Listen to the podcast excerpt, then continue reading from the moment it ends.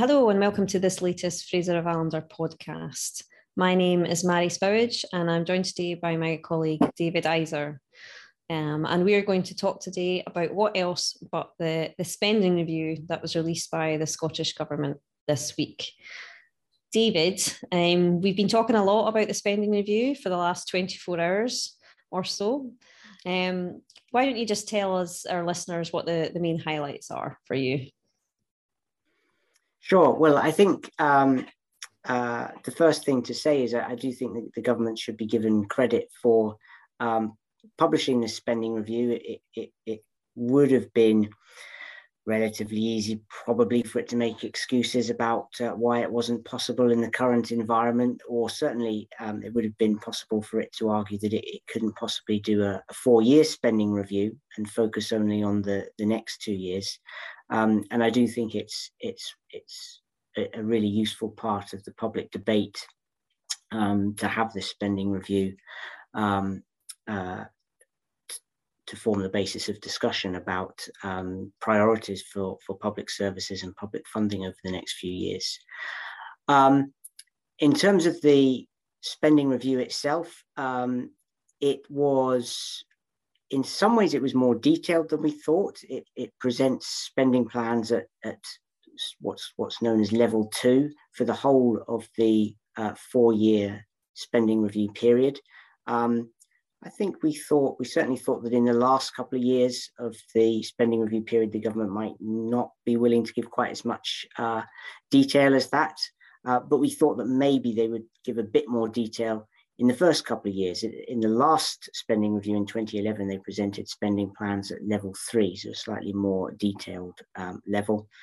Uh, what are the key messages? I think, I, I, think in a way, I mean, although this is really useful, in some ways, uh, there weren't, in a sense, too many big surprises in what the spending review said. Um, I mean, if people uh, read our last Scottish budget report in December last year, what we said very clearly is that the government was really putting a big emphasis on prioritising its new social security powers and on prioritising uh, investment in the health service to support uh, recovery from the pandemic and, and dealing with other underlying pressures. And we said as a result of that that other areas of the budget would really feel the squeeze in the next few years. And that's exactly what you see coming out of this um, spending review. So big increases in social security spending, um, reflecting the government's priorities. Increases in, in health spending, perhaps in the scheme of things, though, you know, actually not that generous given the scale of the challenge facing the health service. And then lots of other areas really facing big squeezes, actually, particularly things like local government, um, universities, colleges, police, big parts of the justice budget um, facing real term squeeze over the rest of the parliament. Um, but as I say, um, you know that in an, to an extent that that's not a big surprise, but it is certainly very useful to sort of see the the government's um, official uh, kind of confirmation that that is um, what its what its priorities um, imply. Yeah, you're absolutely right. I think seeing that um, not just what they want to prioritize, but what they're having to deprioritize uh, as a whole is, is really use, the really useful thing about what was was published yesterday. Um, and some of those things that you mentioned, which are frozen in, in cash terms, uh, I mean, over the period, that's a significant cut, isn't it, to the resources they've got available to them? Yeah, so uh, you know, lots and lots of areas, as you say, you've got got sort of flat cash budgets, which there's a, there's a big debate to be had, which we won't go into now, I suppose, about what's the appropriate deflator to use at the current time. And the deflators that the government used are perfectly reasonable to use in a sense, but they are, you know, arguably they they underestimate. Uh, I mean, it should be said they're the same deflators that the UK government use. Uh, there's no suggestion that they're the wrong deflators, but you could argue that they underestimate the scale of the impact that inflation will have on public services. So, um, you know, we've said that a flat cash allocation over the next four years is equivalent to a 7% real terms cut. But, you know, there's a case for saying that actually the, the pressure that public services will feel uh, will, will, feel like a bigger cut than that. Okay, so we'll come back to some of that in a bit, but Mairi, why don't you tell us a bit about um, the, the economic forecasts and how those have changed? Because as well as the spending review, of course, the Fiscal Commission published updated um, forecasts for the economy. So what did they say? Yeah, and obviously these aren't these aren't unrelated, um, and the the outlook for the economy has fed through to to lots of the fiscal forecasts, which the spending review was was based on. Um, but it was interesting, um, given the gap between when the fiscal commission last produced their forecasts and now, it might be reasonable to expect that they might have deteriorated somewhat. Um, but so many different things have happened since the, the, the forecasts were last produced. There was the emergence of the Omicron variant, which wasn't included in their forecast. And then there's obviously been everything else that's happened in terms of the cost of living crisis um, worsening significantly since their last forecast. And of course, the, the Russian invasion of Ukraine, which has caused global economic uncertainty. Um, so yes, um, I, go, I guess in some ways it was surprising to see that they hadn't deteriorated as much um, as maybe we could have expected. Um, and if you look at the detail of the forecast um, and their commentary on it from the Fiscal Commission, um, they're not expecting um, a recession in Scotland at the moment. And indeed, they're not expecting any contractions at all if you look at the quarterly figures, although growth, to be fair, is, is fairly weak and the outlook for the next few years is a bit weaker than it otherwise was. And to be expected, there seems to be a considerable softening in consumption.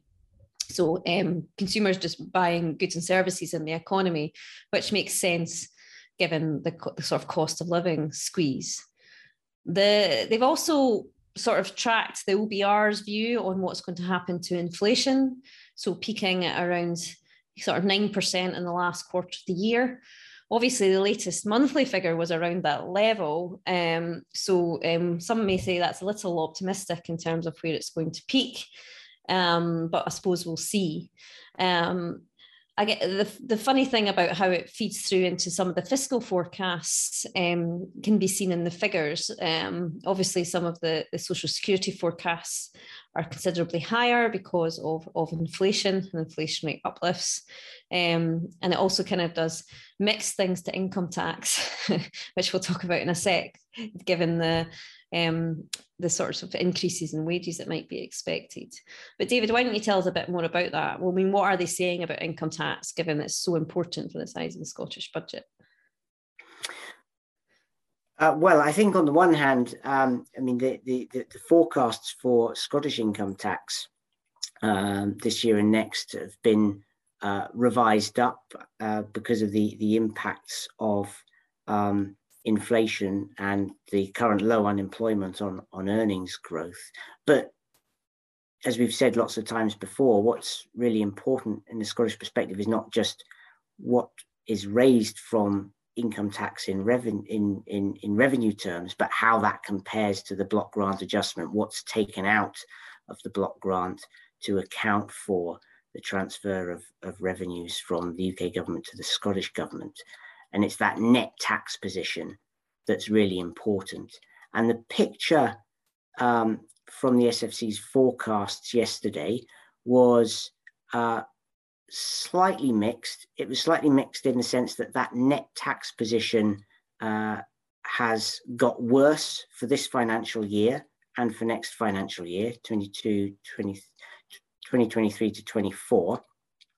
So next year, 2023 to 2024, the next the net tax position is forecast to be about negative 350 million pounds. What that means is the Scottish budget next year is forecast to be 350 million pounds worse off than it would have been had income tax devolution not happened at all. Um, and that's clearly quite worrying because uh, we've had uh, tax policy changes in Scotland that, in principle, raise the amount of revenue that Scottish income taxpayers uh, pay as a whole relative to what uh, they would pay if the UK government policy prevailed. And what's basically going on there is that because income tax is now devolved, although we've had these tax policy changes in Scotland that do raise additional revenue from Scottish taxpayers, uh, the Scottish government is no longer getting a share of income tax revenues raised in the rest of the UK.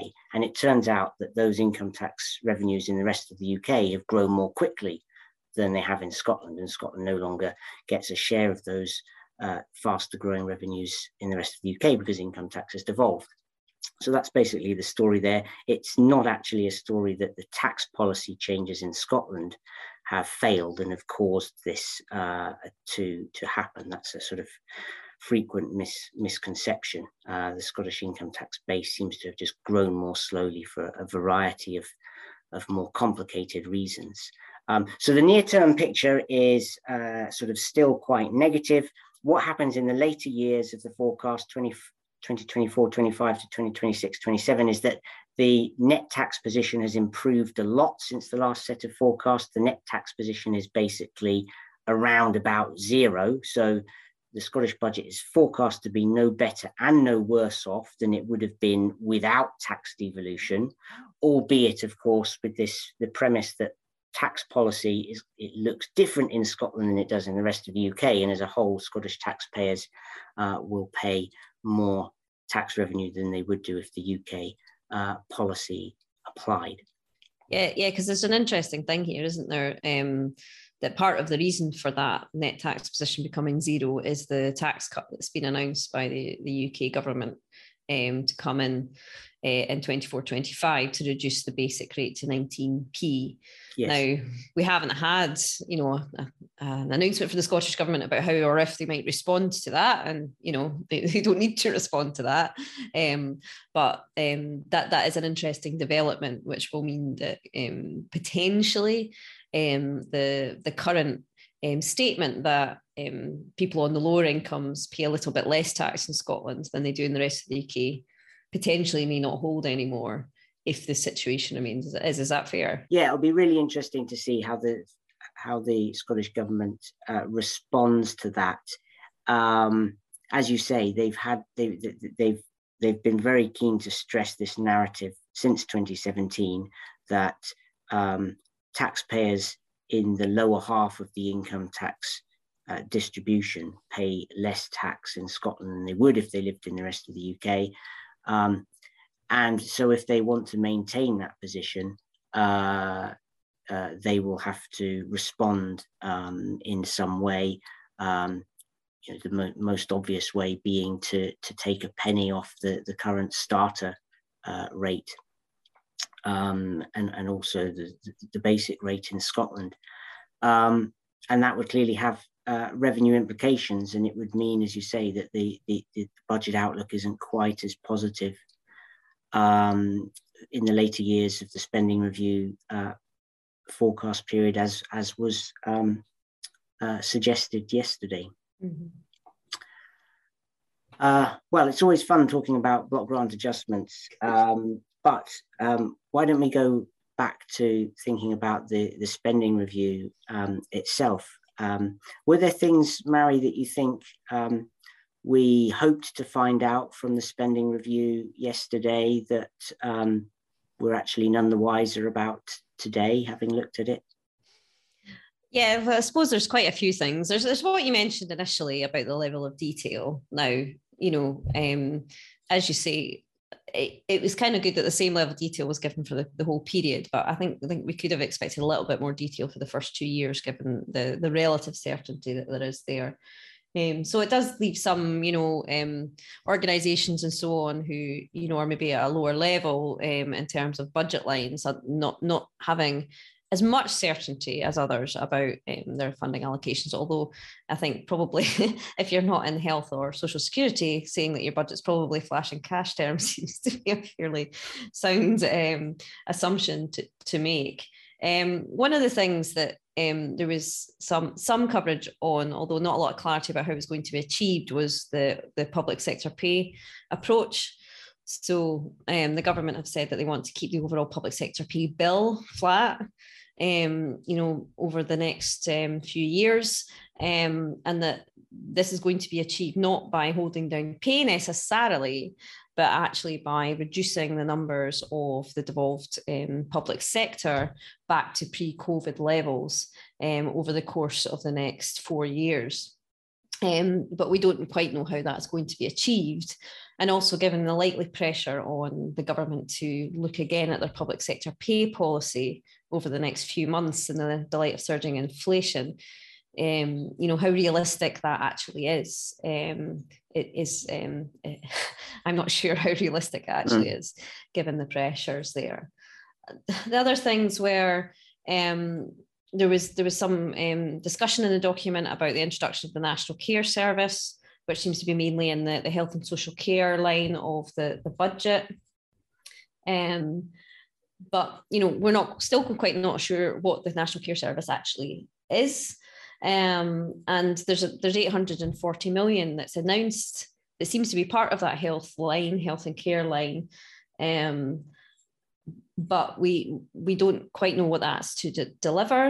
Um, and also mm. if that's kind of included in there it's difficult to know how much sort of core health service you know funding is increasing if, if you sort of control for that. So so we, we haven't seen the detail of that but i'm sure there'll be more detail of that coming out probably before recess. And if we think about some of their other priorities like on child poverty um, uh, whilst we know that they're spending and prioritising a lot on the social security measures around the child payment, other um, services that are delivered to try and tackle child poverty, many of them through local government, you know, we don't know quite how those are going to be impacted by the local government settlement being flat, flat in cash terms. So, you know, it wasn't a budget, as, as mm. Kate Forbes said a number of times, and we wouldn't expect the sort of level of detail. But these are some of the questions that we're still asking um, given the challenges that the government are likely to face um, before the budget in December. Yeah, that's right. I do, I do, think it was a useful document in sort of in sort of confirming these broad directions. But yes, there were, as you say, we we did think that we might get a bit of a clearer view about um, uh, things like the new care service, uh, social care, so national care service, and and the timescales for that and the funding associated for that. But um, yeah, yeah. I, I mean, I suppose overall, I mean, how difficult do you think it is given the uncertain environment? I mean, we're not used to spending reviews, obviously, for the last 10 years, but how difficult do you think it was to try and set this out in this this uncertain environment? Um, well, on on a technical sense, it's not difficult. It's something that we do ourselves a lot. I mean, you you know, it's not a, it's it, you, you, you basically know what the your the envelope is, and you make various commitments, and then you realise what's left for everything else. So it, it's not it's not technically difficult, but um, clearly it it exposes the, the government to various political risks. Um, uh, and you know credit to them for for being willing to take those on and i do think to be fair there's a there's a case for saying that well you know the government could have provided more detail it could have provided spending plans at level 3 or whatever but given the level of uncertainty that there is you know how helpful would that have been? I do think um, that there is there is uh, um, you know uh, a point to be made there.